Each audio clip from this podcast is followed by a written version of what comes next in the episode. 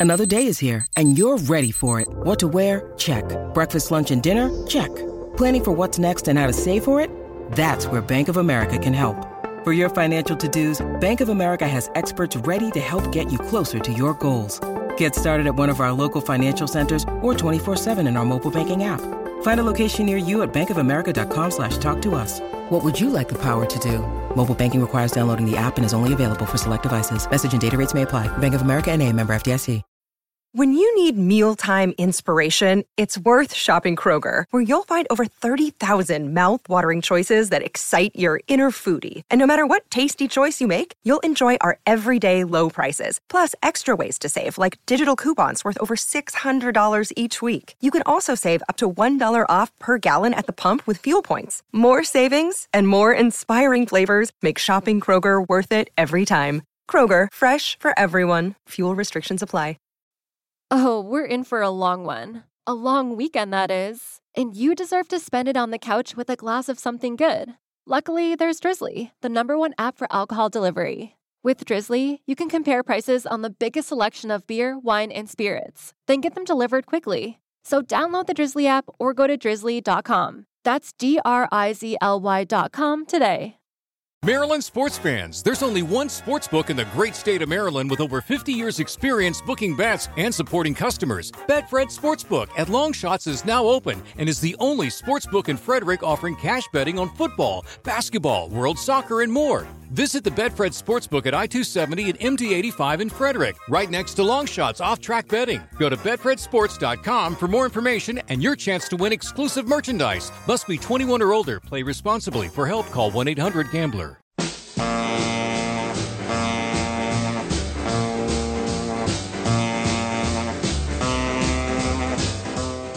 Welcome to Techno Roll, a special Let It Roll maxi series on the history of DJs, disco, and electronic dance music, hosted by Nate Wilcox and Ryan Harkness. Follow the Let It Roll podcast on Twitter at Let It Rollcast and check out our website at letitrollpodcast.com. Let It Roll is a Pantheon podcast, and you can listen to more great podcasts at www.pantheonpodcasts.com. Nate uses AKG microphones and headphones. Today, Nate and Ryan continue their discussion of Last Night a DJ Saved My Life, The History of the Disc Jockey by Bill Brewster and Frank Broughton.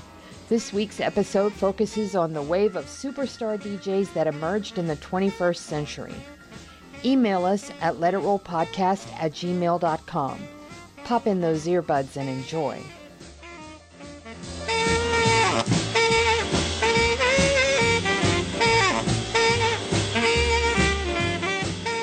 It's time to let it roll, or should I say, techno roll. I'm your host, Nate Wilcox, joined once again by my co host, Ryan Harkness, to continue our discussion of Bill Brewster and Frank Broughton's Last Night a DJ Saved My Life, the history of the disc jockey. And this time we're going to be talking about their chapter, their penultimate chapter, Superstar, in which DJs get really, really big. Ryan. Yeah, it's fun because they go outlaw, superstar, sellout, and I like that. I like that progression. It's it's yeah. Although sometimes it, you would think it would go outlaw, sellout, superstar, but I guess I guess not. Uh, not in this case. I mean, and you know they open the chapter with a with a scene of the Dutch DJ DJ Tiesto and correct me any of these pronunciations I get wrong. I am an unreformed yokel. Um, but he he they talk about him playing the Olympic opening ceremonies in Greece in 2004 as kind of a. I mean, by the time a, an artist from a genre is playing the the opening ceremonies of the Olympics, you're on beyond established and into the academy. And and it's funny because this genre had not still at this point in 2004 had not really broken through in the states it would in just a few years but it is worldwide established especially in europe well, it's interesting. I think we, we we're going to touch on it a little bit once we get into the EDM movement, you know, from 2010 onwards. But uh, the book kind of credits that to small regional uh, scenes in Europe, allowing things to kind of naturally bubble up, uh, bubble up, while there's more of a monoculture being pushed by like the the monopsonies that control all media in America. So unless you get that kind of blessing from them and you get some playing payment on uh, some some placement on Clear Channel, then you're you're not really going to break through until the powers that be let you break through, or until the internet gets big enough and not enough people get cell phones and they start, you know, Uh, it becomes more of a, a pull instead of a push for as far as the musical economy goes. And that's yeah, that's eventually what happens in the late knots. But another factor I think that happened is that the nature of pop music changed. And this is something I've been charting on other episodes of the series I think that when Barry Gibb produced Barbra Streisand in the early 80s, that's when pop figured out how to deal in a post rock world. And through the 90s, with, you know, Mariah Carey and Whitney Houston and Celine Dion, and then Max Martin comes along and it figures out just how to absorb everything. And hip hop kind of displaced displaces rock around the same time. And hip hop and pop have this pretty comfortable alliance where people like P. Diddy can hop back and forth and guest on tracks, you know, by people like Madonna and vice versa so that a big part of this is also EDM producers are producing the backing tracks for songs sung by pop performers, frequently co-written by pop performers. So the you know, it's not just that the States was so big and it would take months for a single to break through, whereas you could get on the Belgian charts with an independent release in a couple of weeks. It's also that the pop monster became so omnivorous that it could absorb EDM and overcome. I mean, the fact EDM is an instrumental genre, it's a dance genre, and the American pop market, at least, is relentlessly singer focused um, and and song focused. So I think I think you know it's just kind of a matter of the pop machine needing new stuff after it already chewed through all these hip hop producers, and not to take anything away from EDM, which certainly you know I think earned its place in the in the celestial firmament, but um, yeah, just just a complicated blend. And Tiesto's success is is just staggering. You know, the first DJ to fill a twenty five thousand seat stadium, uh, sold fifty thousand tickets for a gig in ninety minutes. He gets knighted in Holland, or he's a member of the Order of the Orange Nassau, which is equivalent to a knighthood. I mean, yeah, with with a lot of these guys, I mean, uh, we talked about this in past episodes. How Paul Oakenfold, you know, I didn't understand back when I was uh, just a, just a kid reading Mixmag why it was such a big deal. But then you find him at the epicenter of of all these important moments in dance music, pushing everything forward. Tiesto is one of these guys that uh, you know it's hard to put a finger on. He, he doesn't have that Paul van Dyk uh, track, uh, like For an Angel or something like that. That that was uh, key to his growth. He doesn't he doesn't have um, any any of these places in history where he was the first or the best, but he is basically the guy that that the, the magazines or the culture like like Mixmag and and and and, and everything like that pushed as as the next big thing, and he became that. So he's really a media kind of maybe not created entirely, obviously, but he's definitely the uh, there. There was an echo chamber of the media putting him on the cover and people going, "Oh my God, Tiesto," and then it just feeding back over and over and over until all of a sudden he's opening the Olympic ceremonies. Yeah, and I mean, if you put on a show for twenty five thousand people and most of them have a good time, that's a lot of good word of mouth, and you know more people are going to come back for your next show. So yeah, it sort of becomes a self licking ice cream at a certain point of the pop machine is so powerful, not just in the states but all around, um, you know, the so called first world that somebody like Tiesto can, and nothing against him, but somebody like Tiesto can just achieve this level of fame that.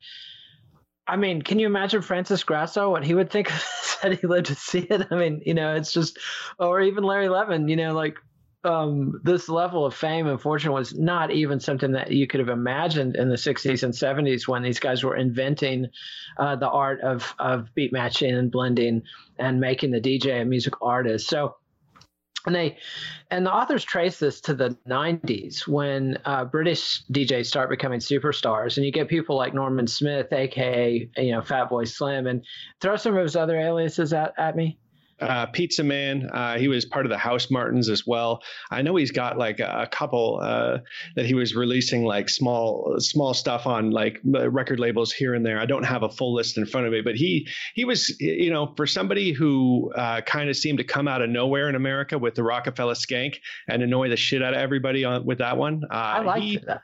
I, I, yeah, I, I, I dug it too. His all of his albums are, are great. If like a little bit, uh, you know, if you listen to them, you might get a headache by the end of it, maybe. But uh, I mean, he's been around for a while and he's been working really hard. So uh, he's one of those guys that seems like an overnight sensation, maybe even like a one or two hit wonder. But you know, in the underground scene, he's been doing a lot of work for a lot of long time. Yeah, and he seems like he's somebody who's still accessible because they talk to him and get quotes from him and use him as, you know, the source of the DJ that's scratching his head going, you know, how did this happen to little old me? And they, you know, he's talking about how the money is just stupid. Like he, he he doesn't think he's a hundred times more valuable or a hundred times better than a DJ that's maybe making 50 bucks or a hundred bucks. And, you know, he's getting in the four, five, six figures for a show. And they talk about him turning down like David Letterman and Saturday Night Live uh, when in the peak of his American commercial acceptance in the late 90s and early noughts. Um, and yeah, and he's one of these guys who was marketed, at least as Fatboy Slim, as sort of a rock artist. They weren't saying he's playing rock and roll, but he had full length CDs. He had videos. He um, was interviewed in places like Spin and and covered in Rolling Stone and and you know so very much fit plug. They figured out how to plug that generation of big beat artists into the American album machine in the 90s. And, and Fatboy Slim was one of the beneficiaries of it. And, you know, then they also talk about Danny Rampling, who was a DJ at Shoom, one of the big London clubs. And, and his discomfort with being worshipped you know he's like people were comparing me to jesus. It was really weird you know and and and that you know this was a phenomenon that really took root in the 90s and it's so much the antithesis of what the scene was like in the 70s you know when david mancuso was at the loft it was about the crowd it was about the dancing and the dj was pretty anonymous and you know norman smith's got a quote in here where he's saying you know when I started out, the DJ was just above the guy who picked up the glass bottles at the end of the night. You know, he's just the guy in the corner flipping records over. And, you know, part of it go ahead.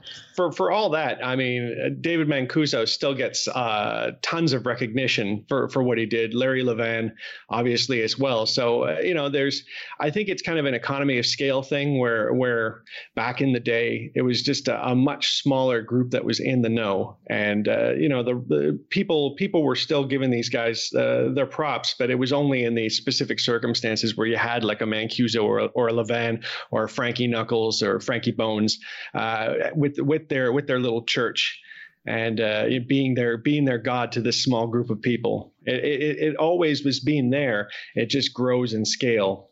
Yeah, and it, and it gets there's something about the nature of human beings that like I remember when Craigslist was new in the late 90s and basically if you met somebody over Craigslist you were probably going to have a positive experience just because of the kind of person who had discovered Craigslist. Like people who are on the cutting edge sometimes can be really nasty, but generally are brighter and, and more personable. And now you go to Craigslist and it's like 99% chance it's a scam, you know, and like, no, I'm not going to meet you at the parking lot at midnight. And so you just sort of get a different, as you get waves of popularity, by the time you've got 50,000 people in the stadium, you know, a lot of normies are in there, a lot of sort of, and I don't want to be super elitist, but you know, a lot of people that are not that hip, not that bright, not that nice. Uh, you get the full spectrum of humanity in there, and so when you get things like Sasha, another British DJ from the '90s, you know, he's on the cover of Mixmag with son of god question mark underneath them. And and i thought it was appropriate that they had a quote from eric clapton at the beginning of this chapter where somebody's like you know you're the coolest you're the guitar hero. And this is from the late 90s he's like no no no the dj is cool now. The guitar is dead. And this was exactly the kind of crap that Eric Clapton had to put up with in the 60s, where they would spray paint Clapton as God all over London and stuff. And so, yeah, this urge to worship artists seems to me to be unique to the 20th century. Or, I mean, maybe starting with Franz Liszt, but you know, historically, artists were pariahs. Like you know, the king would have the minstrels and the actors come perform for him, but then they were sent away with the servants. And and you know, in the 19th century, uh, even the most famous actors and singers were not socially elite. They might be welcome to the White House, but it was kind of a freak show thing. They were not going to be in the back room uh, later with the big the big players in the way that celebrities are now. So, yeah, it's it's it's uh, a fascinating era that this music had to go through. And they, they mentioned Jelly Bean Benitez as kind of a precursor of this cult of celebrity. Uh, you know, he was a DJ at Funhouse in New York in the 80s. He dated Madonna, uh, produced a, a, a lot of hit records, but he was somebody, he's the guy I think that people had T-shirts that say, you know, last night Jelly Bean saved my life in the '80s, which probably inspired, helped inspire this title. Yeah, one of those early guys that put all the different pieces together and had a big enough of a scene for for that to kind of catch some momentum. Yeah, and I'm way behind on my song cue. Steph, Steph's going to slap me for this, but let's hear a little bit of what Tiesto played, uh, the, his Olympic Flame song from 2004. This is what he helped open the uh, Greek, the Athens Olympics in 2004. This is Tiesto.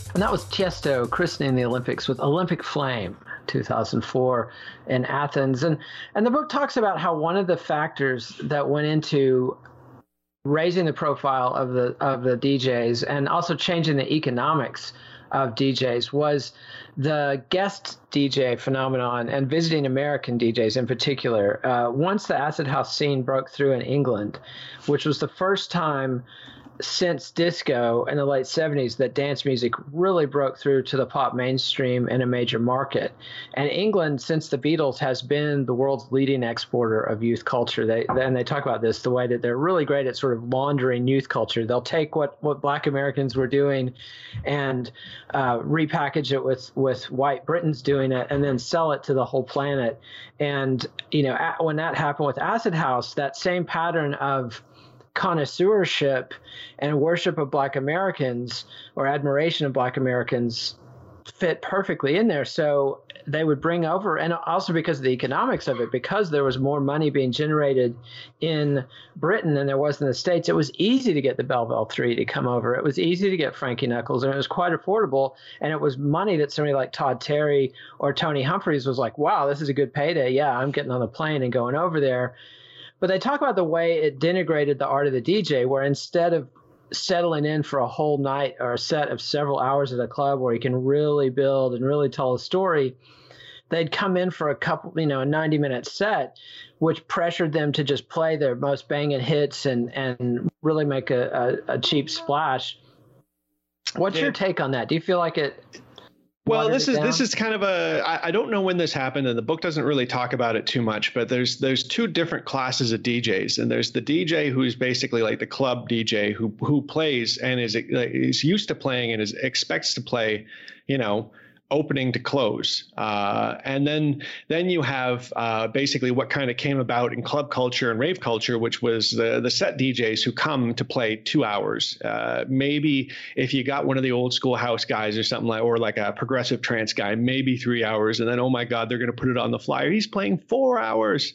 You know, uh, DJing at the bar down the road like I do, I play for six hours like every Friday, Saturday when I was doing that. So it's it's a very a very different thing. Um, and it, it's funny how that kind of switch happened. And and there's lots of DJs who just can't play all night. Like there's a lot of DJs, a lot of big name DJs who have maybe 90 minutes of material ready to go at any given time in an order that they're comfortable mixing with. So it's uh, I, I could see how you could say that denigrates the practice of DJing because it's a completely different game. And you know the book kind of says if if these guys aren't coming in and checking out the vibe of the crowd and sitting there and feeling it and getting ready and picking the specific track for this crowd, then they're they're not really DJing. And and to a certain degree, I can say, yeah, sure. But on the other hand, when you hit this headliner status, you're no longer a DJ who has to read the room and decide what people are going to like. People are coming to see you. They've heard your mixes, they know what to expect, and and you're just expected to give it to them. So you don't need, you know, ask ask like Paul Oakenfold. He knows what he's going to play before he shows up. Well, I, if I go to uh, another city where you know my promoter friends have booked me, but nobody knows me, I need to sit there and I need to figure out who's playing before me, what this crowd is. Will they throw like beer bottles at me if I play like happy hardcore? Like it, it but but you know it's different different rules for different levels of DJs and different uh, different styles of DJing for different styles of situations. So I can definitely see their point, but it's not a blanket statement for sure.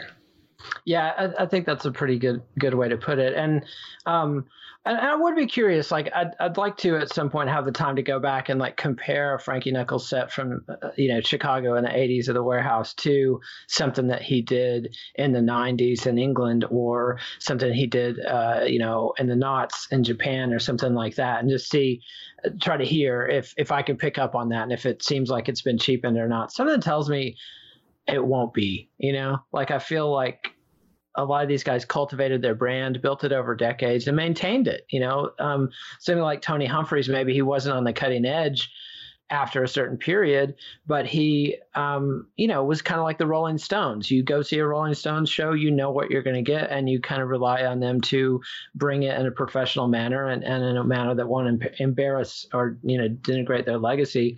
And it was funny, they had a story about a guy, Junior Vasquez of Sound Factory, who was the last holdout or one of the last holdouts of big profile American DJs who would just not come to the come to Europe or the UK and um, and holds out until 1997. And I imagine with the big beat boom that was going on, that the money just kept getting ridiculous. You know, the money must have been really good by the time he finally went over there. But they said that he kind of missed his moment. By the time he went over there, yeah, uh, he probably lost out on a lot of international uh, acclaim and stuff like that. Junior Vasquez, obviously, uh, still very respected. He's one of those guys that's like on half the records coming out of like the the late 80s, early 90s. Whenever they needed a house remix, they'd go to him because he he was one of those guys that had uh, you know the Sound Factory in New York. So he he had a, a stronghold and he decided to stay there, and I'm sure he made a lot of money doing it.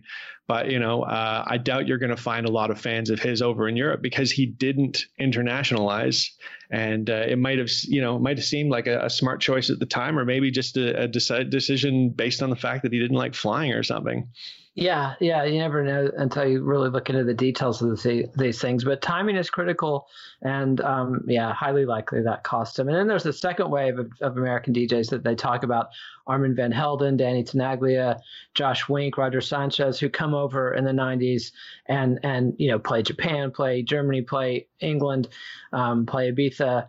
Um, maybe Nagoya, some of them, and and you know hit that circuit and travel, and and the economics were still the same thing. There was much more money to be made in this music outside of America than there was in America. And then once the Criminal Justice Act and the Rave Act and things like that happen, then then it's really um, uh, even more incentive for them to hit the road. But, but I kind of jumped ahead of myself. I want to go ahead with, and play another song. I'm a little jamming these kind of close together, but I was so late on the first one. But this is um, Norman Smith, aka Fatboy Slim. But this is when he was Pizza Man. Uh, Norman Cook. Uh, Norman Cook. Sorry, sorry. What I call him? Slim. Uh, um, Smith. Smith. Yes, Norman Cook. Sorry. Thank you for catching that. This is Tripping on Sunshine from 1992. So this is kind of more the underground side of Norman Cook before he broke through big. This is um, Tripping on Sunshine by Pizza Man.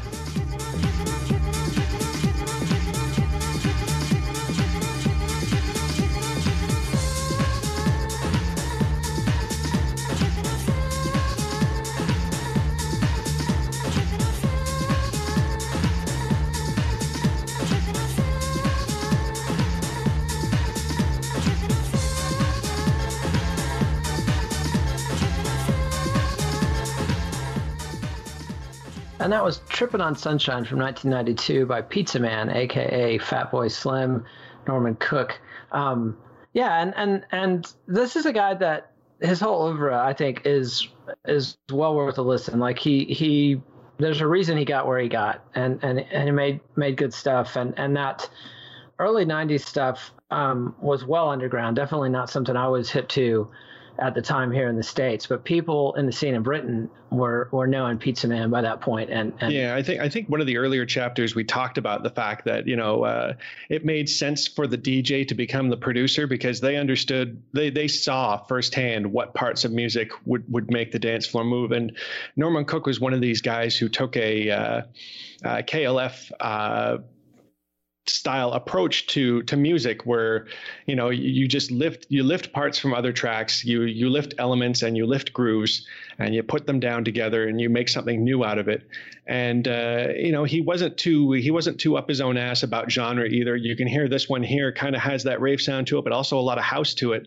And then his the, the big beat stuff he was never afraid uh, even though technically you know electronica he used a lot of real instrument real instrument samples and stuff like that. And that's probably a part they kind of talk about in the book how a lot of the first artists that broke through broke through with electronic music that sounded more like rock music than electronic music yeah, that was definitely true in the case of Fatboy Slim.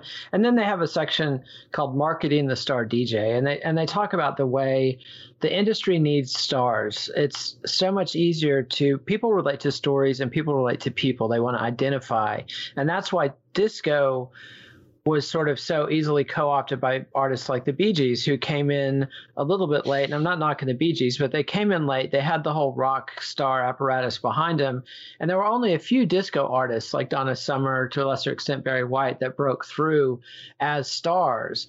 But for the most part, the record industry was kind of confused by it, and they and they had all these faceless studio groups, and they didn't know exactly how to market this stuff.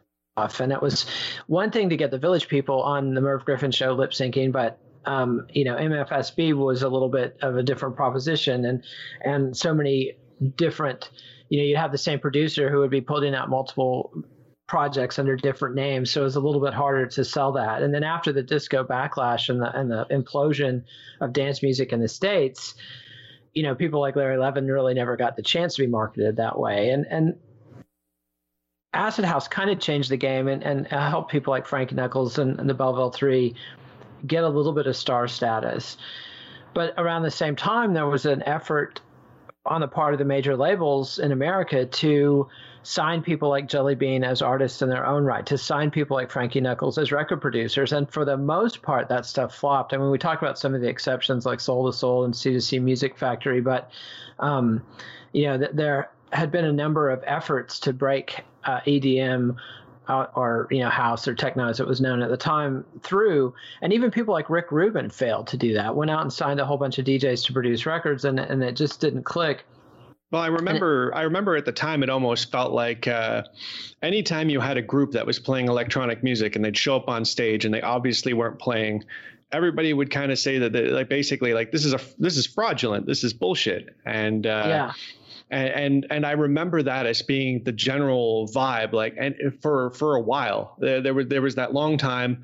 Uh, I mean, the the question that this book is answering is, is DJing even a legitimate musical form was still the uh, prevalent thought up until you know halfway through to the the the 2000 the decade 2000 so i i think it might have been you know like y- you can only get so far in america with a picture of yourself just standing there with your hands in your pockets without a guitar slung on your back. It's just the way that the culture was at the time. And it wasn't just the the, the music industry failing to do anything. It was uh, these artists failing to connect with uh, the mainstream yeah, as somebody who's who went to dance clubs in that era, you know, the frequently you didn't even see the DJ, and then when you went and saw an electronic group live, like I remember seeing um, KMFDM in a club, and the, you know their records were pretty banging. The same experience with Skinny Puppy, where the records were loud, and then you get and see them in the club, and they just could not hang. I mean, I had seen Slayer or Jane's Addiction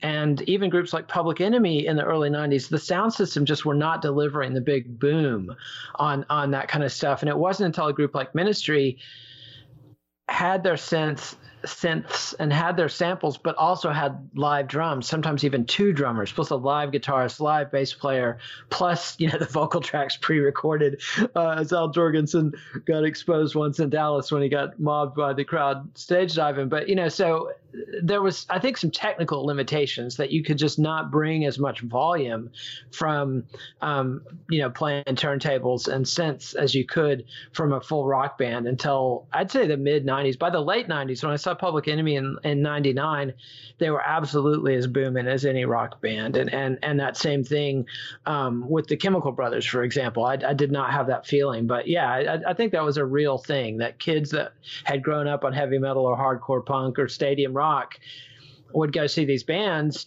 and having heard their their records were expecting kind of a more immersive experience. And it was a little bit um, frustrating and disappointing. But what they figured out and and let's break take a, a word from our sponsor and then talk about how the record industry finally figured out how to package djs oh we're in for a long one. A long weekend that is. And you deserve to spend it on the couch with a glass of something good.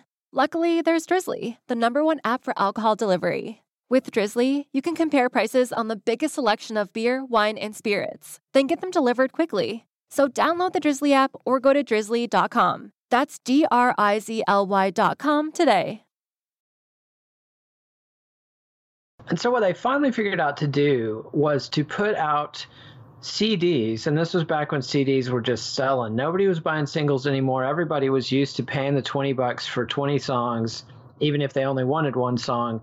And they would, initially, it was live mix albums. It's what the DJ uh, guys had been trying to do since the 70s, and the record companies would not work with them.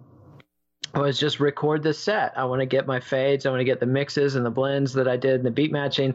Let's hear what this artist created live and that becomes really successful. Like Pete, Pete Tong's Essential Mix series is big. The Ministry of Sound, the big club in London, put out the Ministry Annual, and it was you know it was getting to where it was doing half a million CDs, and very quickly, kind of I don't want to say the rot sets in, but the the business takes over, and it, got to the point where some DJs were basically just putting their names on compilations, and so it was right back to what the record industry had been doing before, except they were cutting in the DJ this time, but they're not really documenting the artistry of the craft. Yeah, it's interesting to see the snapshot uh, in the book where it talks about, uh, you know, a, a, track on a well-selling compilation can pull in thirty-five thousand pounds in royalties uh, for that one track, and it's uh, it blows my mind because obviously in the day of, of Spotify, we understand how the entire uh, industry is being completely cannibalized uh, as soon as the physical format was removed from the equation. Uh, you know, even when the physical format was around, there was a, a, select few getting money, but at least there was a few getting money. And nowadays, it seems like uh, unless you're one of the major labels that has a, a, a deal with Spotify to suck up most of the subscription money, all these smaller players just getting that fraction of a penny per play. That's all that's left. Yeah, it's it's a very different economics than than there were in the '90s when an innovative producer could self-produce CDs and sell them out of the trunk of their car, and and you saw that at raves, uh, you know, and and hip hop shows and and heavy metal and punk too. Uh, there was this whole underground economy that could be financed by selling physical artifacts of the music that is just gone. Um, and as somebody who lived through the '90s, it it doesn't seem like that long ago, but it's a completely different environment now. Yeah, I watched it all switch over basically. You know, around 2000 was when MP3s really started kicking off, and uh, you know, the destruction of a bunch of labels. Obviously, we were bringing in artists who who ran their own labels, and they were not happy about the whole situation. And it was just the the nobody was selling MP3s because they didn't want to further, you know, uh, just put the gun to their head and pull the trigger and, and finish the job off.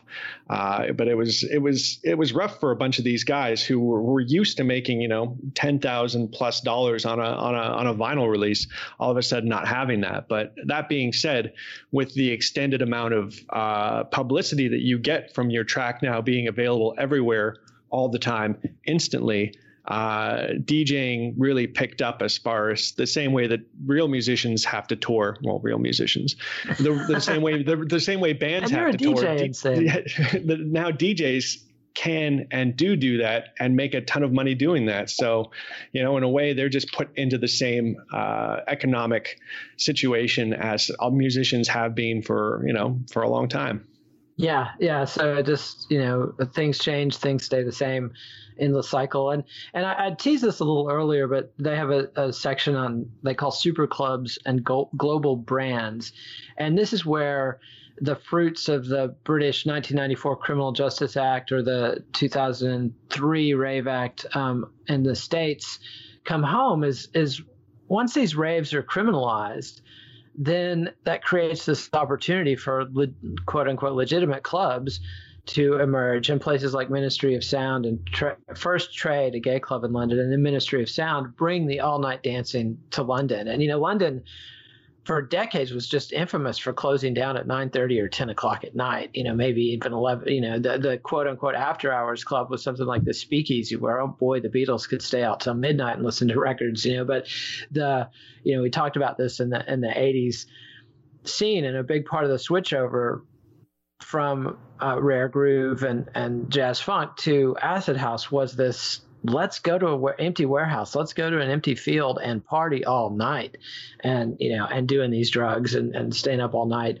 And eventually the business adapted and and the, the clubs were now open all night. And and there's kind of a return in the 90s and we talked about it with speed garage a little bit but there's all these clubs where the fashion aspect returns. And so we talked about you know like the new romantic scene being a big part of creating sort of an elitist vibe in the club scene in Britain in the 80s that kind of held it back and that was overthrown by Acid House. But once again, this changeover happens again. You know, it's just sort of like coins flipping it back and forth. You know, every every time you have a revolution, that that's setting the seeds for the next revolution to overturn that. And so, had clubs like Malibu Stacy, Billion Dollar Babies, Renaissance in Manchester, the Vague and, and Leeds, Cream in Liverpool, uh, Ministry of Sound colonizing Ibiza, um, and and then you get this weird phenomenon where they call it personality jocks, where it's people like Boy George, who's you know famous as a singer for the Culture Club, um, becoming DJs. And I think in Boy George's case, he's a legit DJ. But yeah, he the, was he was a DJ before he was even in the band.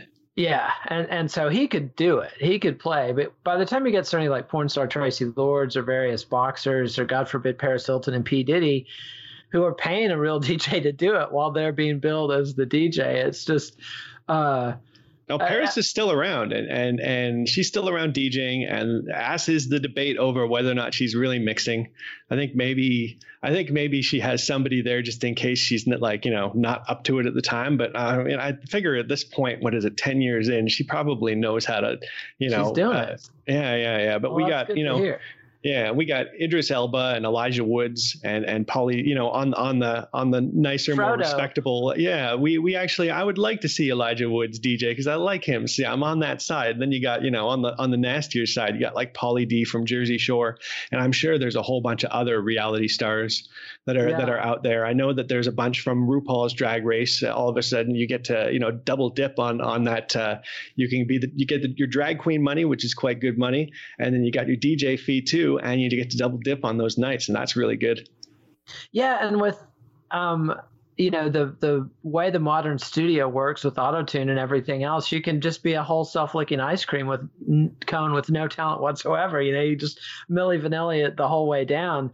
Uh, you know, auto tune your vocals, get Max Martin in to write your song, go out on the road as a DJ. I mean, uh, it's it's it's a pretty interesting era with the amount of artifice that that is allowed. And I mean, in these days, would we even consider Milli Vanilli a scandal?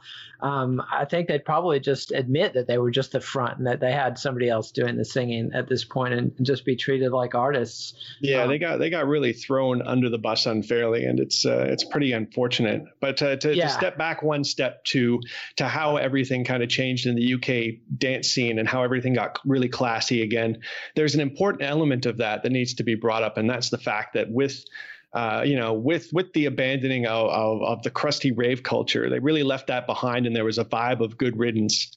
Uh, ravers, you know, felt the same way because we embraced the counterculture and underground nature of the music and events, so we didn't really want to participate in that.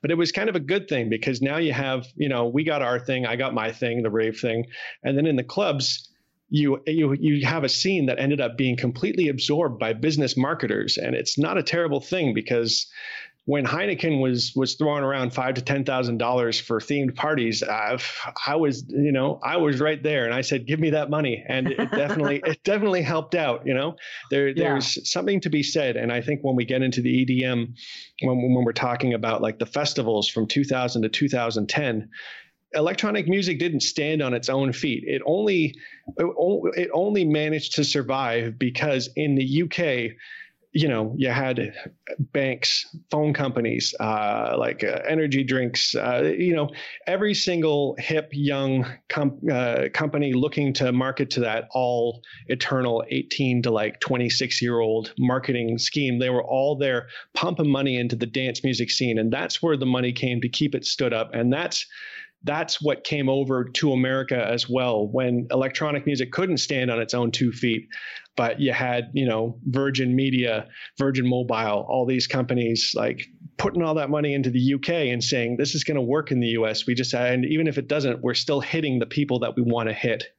We're still getting that that exact segment of the marketing pie that we want. So, I mean, uh, you know we're we live in a consumerist world. This is everything is just ridiculous fake advertising dollars. So you just kind of have to accept that. And and one of the good things that came out of it was you know uh, how big the UK scene got and how how ridiculously over the top it became it became it became and a lot of that was because not because of the money that you were paying at the door not that that wasn't substantial but because there was a lot of money being paid by cigarette companies and and and and alcohol sponsors just to you know give everybody that extra bit yeah, your friends looking out for you, making sure you get that good stuff you need. And let's the next song was going to kind of jump ahead in our narrative a little bit, but this is um, a track from the Noughts when the EDM scene is bubbling under in the States. It's conquered the world, and artists like Deadmau5, and this is a, a track Deadmau5 featuring Rob Swire, Ghosts and Stuff.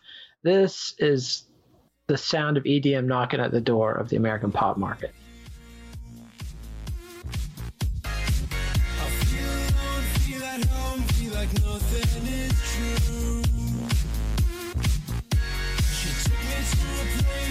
senses gave way shutting down what the people say.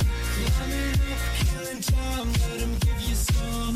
Take my hand and let it come, let it come, let it take back when she knows that you're doing it right. Canada's Deadmau5 featuring Rob Swire doing ghosts and stuff, and we'll we'll talk about that in a minute. But first, let's talk about this what they call the global export of dance culture, and they talk about you know like um, British DJ Sasha going to China and being treated like a real pop star, like the I wouldn't say the Beatles, but something like that. I mean, with so many people in China, if you if you activate that audience, yeah, you can start feeling like a superstar in, in a real short order of time. And this is where they talk about, you know, Britain really perfecting their role as the global exporter of youth culture and by this point, the Brits the Brits are selling their own stuff. It's very much like the later part of the British invasion. You know, by the time you get Led Zeppelin and Deep Purple and stuff, they're so far removed from their original American sources, so that by the late '90s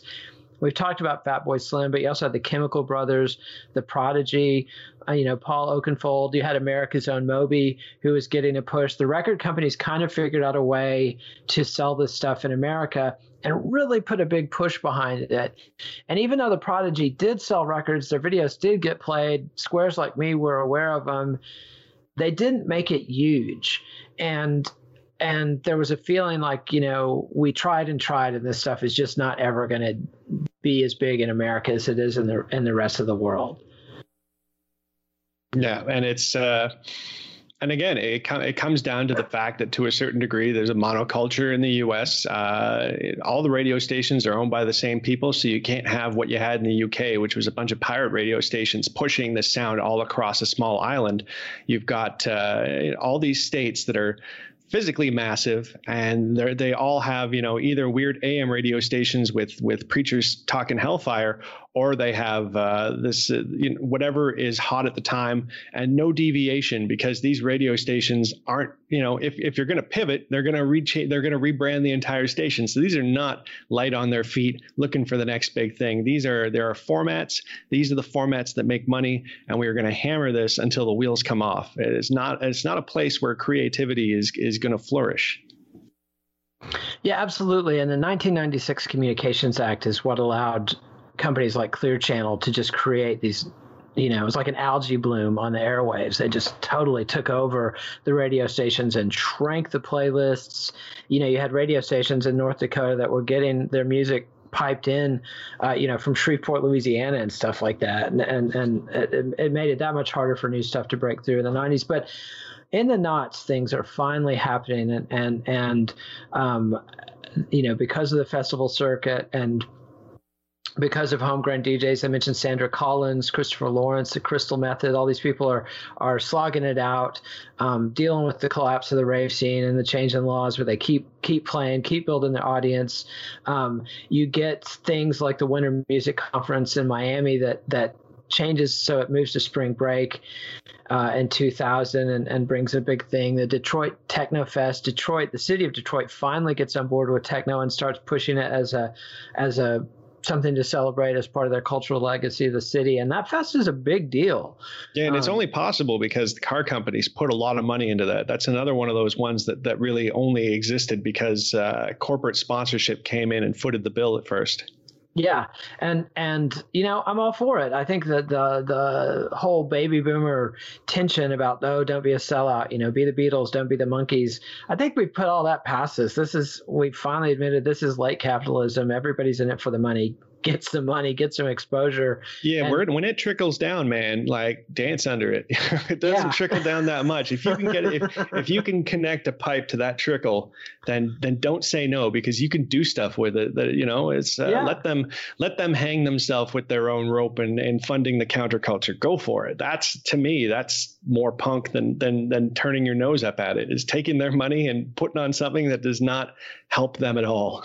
absolutely, absolutely, and and also the internet, you know, we talked about how the internet took the money away from the CD business, but it also opened things up so that American kids started hearing things. And dubstep was really the genre that um, well, they call it the first dance genre of the connected era, and and it breaks through, and and people like Skrillex, uh, and and others, you know, Steve Aoki and others get quite famous on this and are able to parlay it. And both of those guys came out of a punk rock background and, and kind of got the rock style marketing um, that has been successful in the states, whereas dance style marketing has struggled since the disco era. So um, you know, it just it just kind of things came together in, in the in the mid 2000s and and Daft Punk at Coachella in 2006 is obviously enormous and then um, you know, you get things like the song uh, I'm going to play now, which is the Swedish House Mafia, Don't You Worry Child by 2012, uh, hitting at number six on the American pop charts. Let's hear it. This is the Swedish House Mafia, Don't You Worry Child.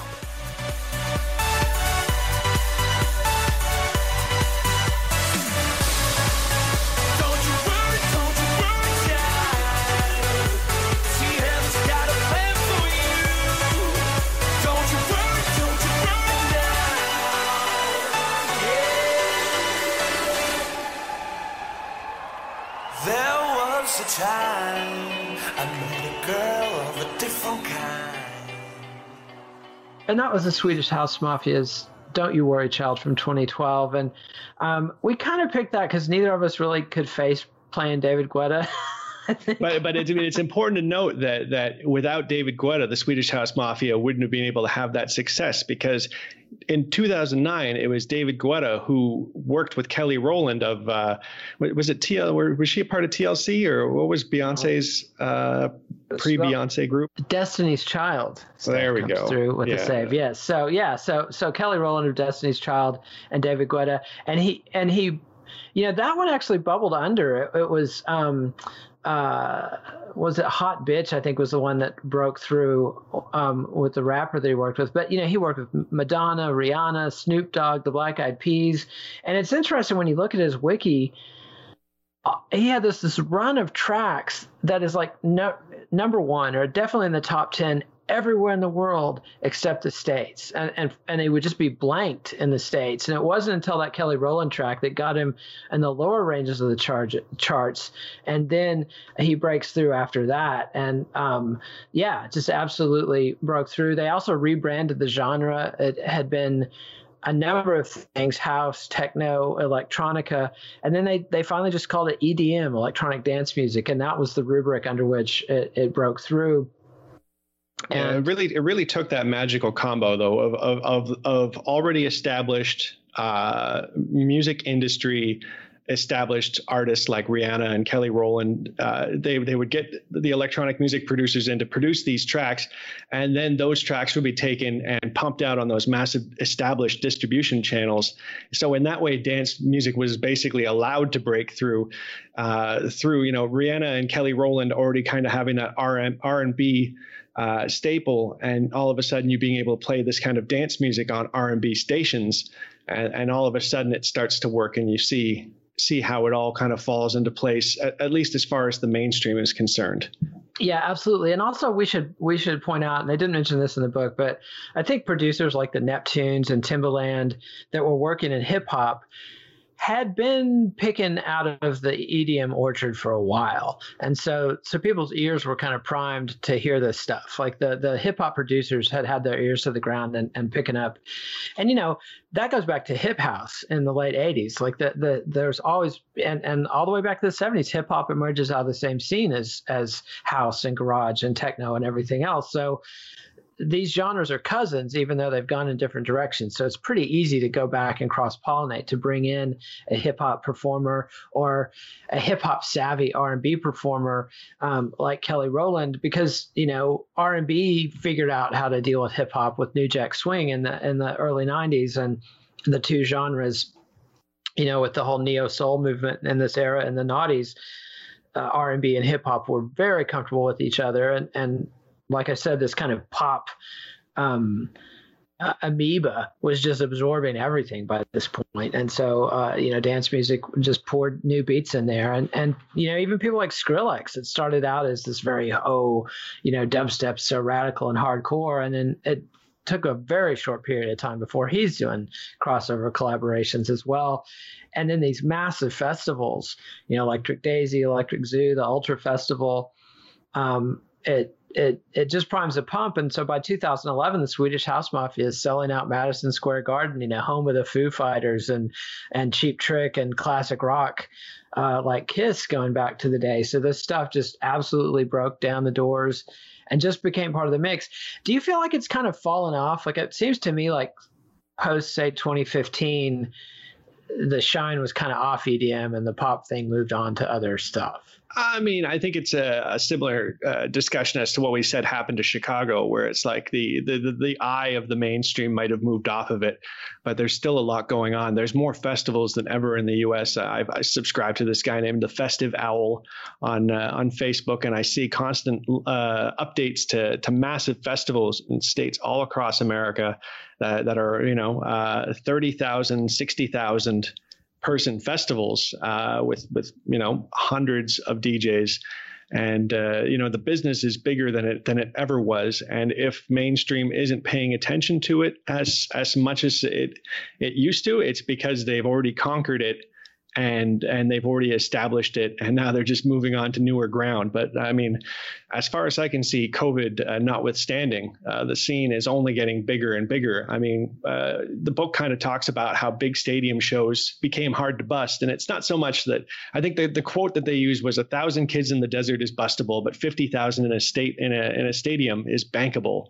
Yeah. And that's that's kind of that's kind of what happened uh, is, is that you know uh, they're they're now being organized by big companies that are allowed to do what they want. As usual in capitalist america sorry i'm, I'm a canadian i'm slightly left here. Uh, it's like ru- rules for thee not for me. Once you go far enough up the, the industry ladder permission is no longer something you need to ask. No one is looking to arrest live nation for throwing a rave Um, so uh, at, yeah. at, a cer- at a certain point, uh, they stopped fighting it and they started embracing it. And uh, and again, in, in North America now, everybody is trying to market off of it. So it's become something that is acceptable economic activity as opposed to before where it was deviant behavior. Yeah, absolutely. And something similar happened with rock music you know, when those big festivals happened, like in 1967, the London police are arresting the, the Rolling Stones pretty regularly.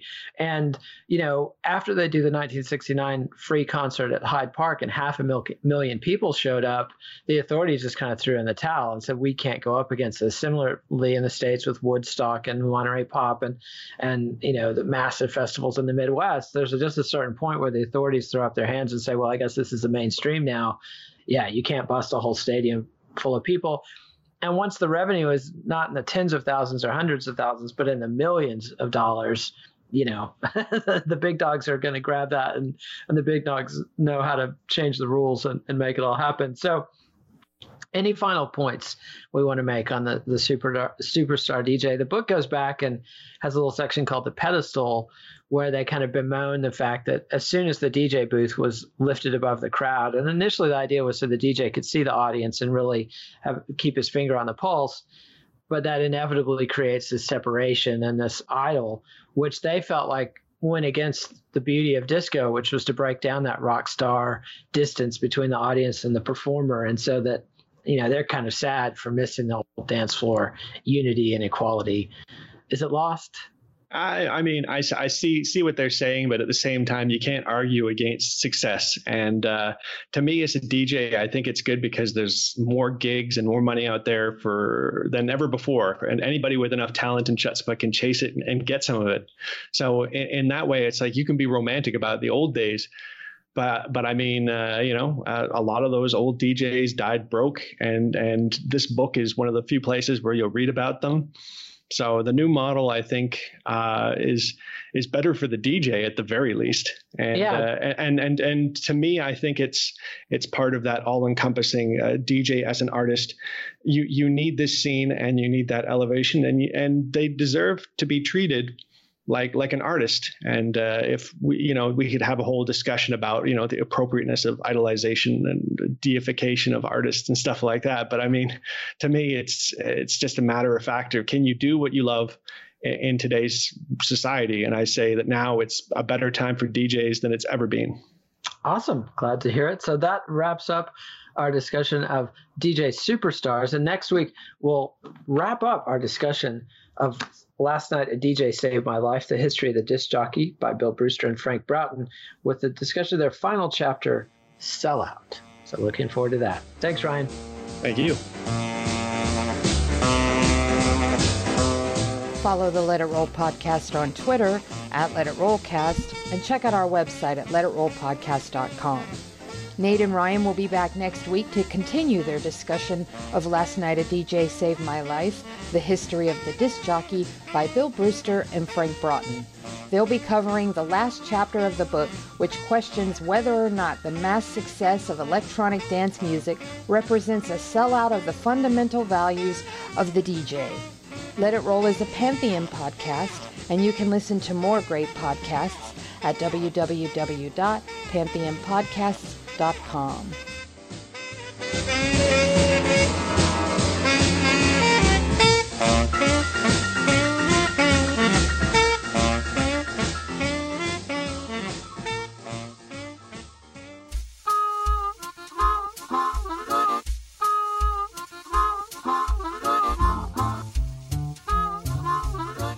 Last Night a DJ Saved My Life, The History of the Disc Jockey, is published by Grove Press. Please support our show by ordering via the Amazon referral link on our website, letitrollpodcast.com.